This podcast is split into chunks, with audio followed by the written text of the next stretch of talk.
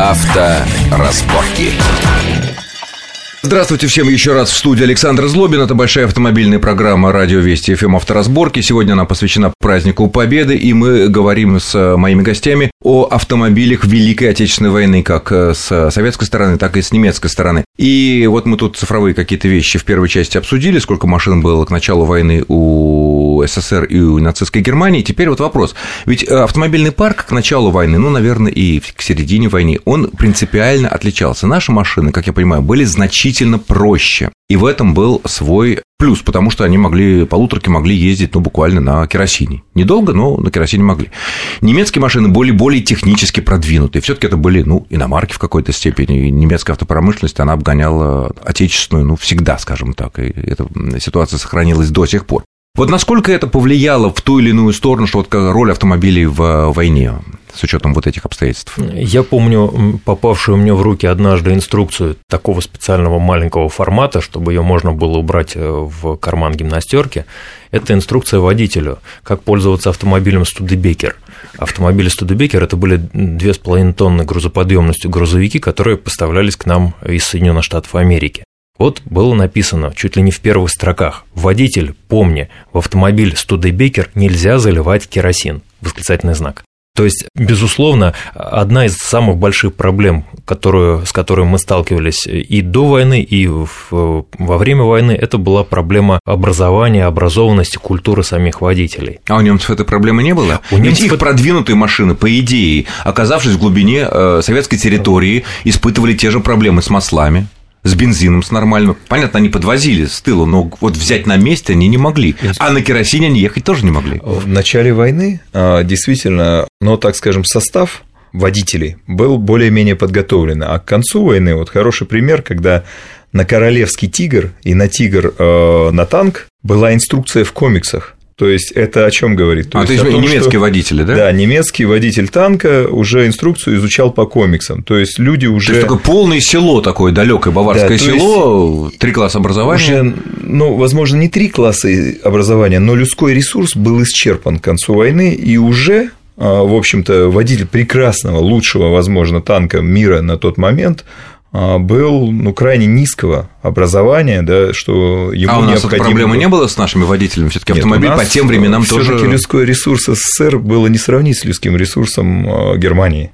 То есть и от нас а, союзники не отшатывались, так как итальянцы от немцев, румыны, там, чехи там, и так далее. То есть с нами наши как бы союзники были, ну, так или иначе, до конца. Они готовили вообще в спокойных тепличных условиях своих и водителей, и механиков к танкам и так далее. То есть у нас более-менее образование какое-никакое было. Для немцев, то есть я сам немец и со многими немцами в Германии разговаривал на эту тему, кто в том числе был водителем а, в тот момент в Германии. Он говорит, ну, многие мне рассказали, 15 минут водительский стаж был у водителя во время войны для грузовика или легкового автомобиля. Как это 15, 15 минут? Да, 15, вот от чего до чего 15 минут? 15 а, минут водительский стаж до того, как его отправляли на фронт. А, то есть 15 минут практического да. вождения, собственно говоря. Ну, практического ну, вождения. это, это все таки наверное, уже действительно конец войны, когда уже советская армия начала брать верх. А э, что касается начального состояния, то, безусловно, немцы имели водителей чрезвычайно подготовленных. Ну, это те, которые уже профессионалы ну, и были, Францию которые... прошел, и Бельгию, и Голландию, ну, то есть да, у них, у них кадровая армия. Э, более того, у них был тыловой резерв, так называемый национал-социалистический корпус водителей. Это в первом приближении аналог э, ДСАФ или РОСТО, или как угу. сейчас это называется, РОСНО, Росто. Не имеет значения, все понятно, да. ДСАФ а всем более-менее понятно. Сохранилось. Хорошо, а такой главный момент. Главная машина советской армии, конечно, во всей войне, символ, это, конечно, газ ММ – это полуторка.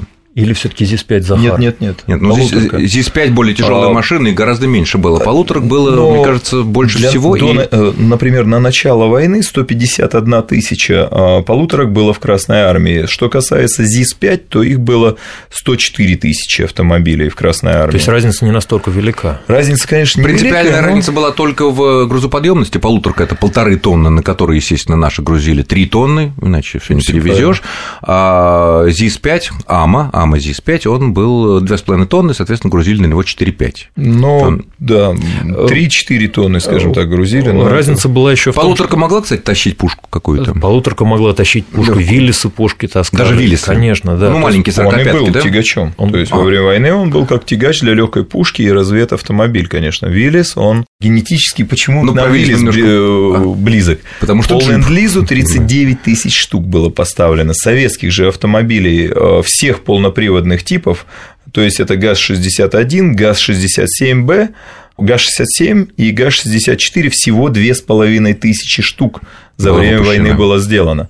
Поэтому генетически Виллис к нам ближе, то есть потому что их было все их просто десятки больше. раз больше. Хорошо, вот во многих воспоминаниях рассказывают такие вещи, что когда уже война несколько лет шла, и тем более пострадал от немецких бомбардировок Нижегородский автомобильный завод, э, стали выпускать самые такие предельно упрощенные варианты и полуторки, и ЗИС-5. То есть вплоть до того, что там и дверей не было, и ничего не было. Вот что это были за машины? Но это по приказу от 42 года, от э, сентября месяца, по-моему, было действительно разрешено упрощение, значит, в кабине, которая была раньше, ранее, так скажем, металлической, можно было не устанавливать двери, крышу и э, заднюю стенку можно было делать из брезента. Двери тоже из брезента. Такие которые... скатки, скатки, которые... Да, да, да, двери из брезента, которые тоже скатывали. Значит, э, крылья делали штамп... Э, вместо штампованных, да, гнули угловатые крылья, то есть так называемая серия ММ,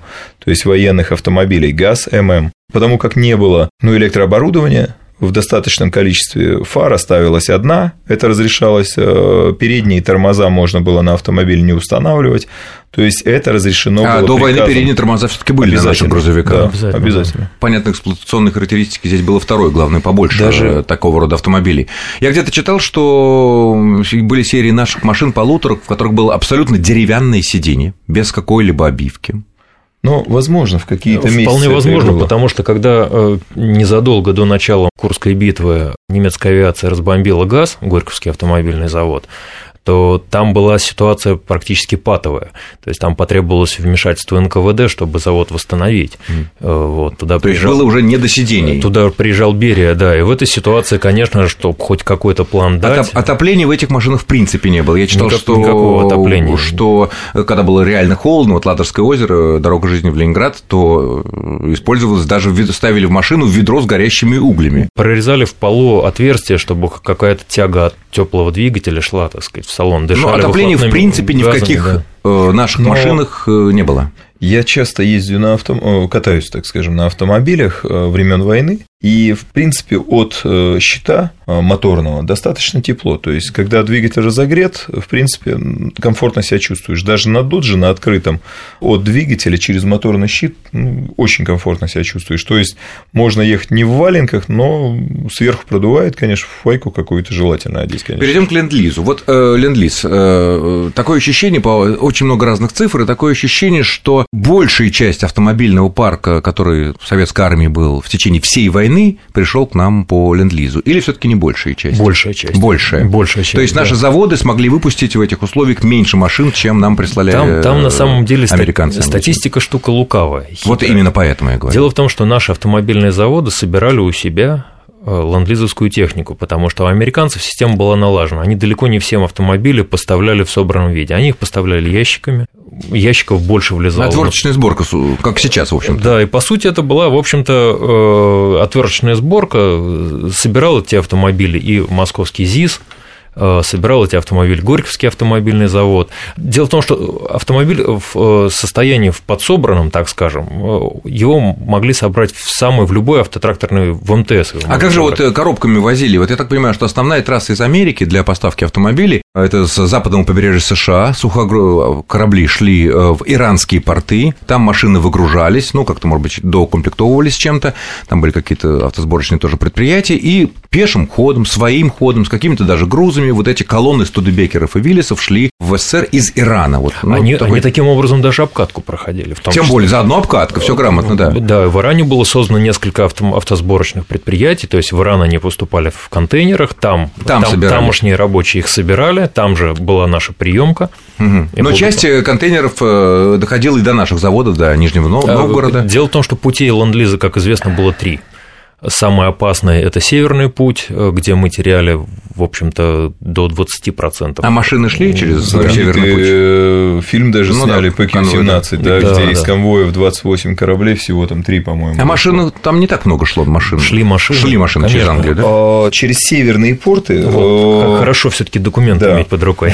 По документу, который мы вот имеем рядом с собой, в 1941 году через северные порты. Э, это английские были автомобили. Первый ленд-лиз – это Остин и Моррис автомобили. 400 штук их пришло в 1941 году. А в 1942 году через северные порты 17 тысяч автомобилей пришло. Ну, в 1943 году, другой. так как не, э, немецкие подводные лодки зверствовали на этом участке. Так, мы вынуждены уже... прерваться для короткого выпуска новостей, после чего продолжим нашу программу.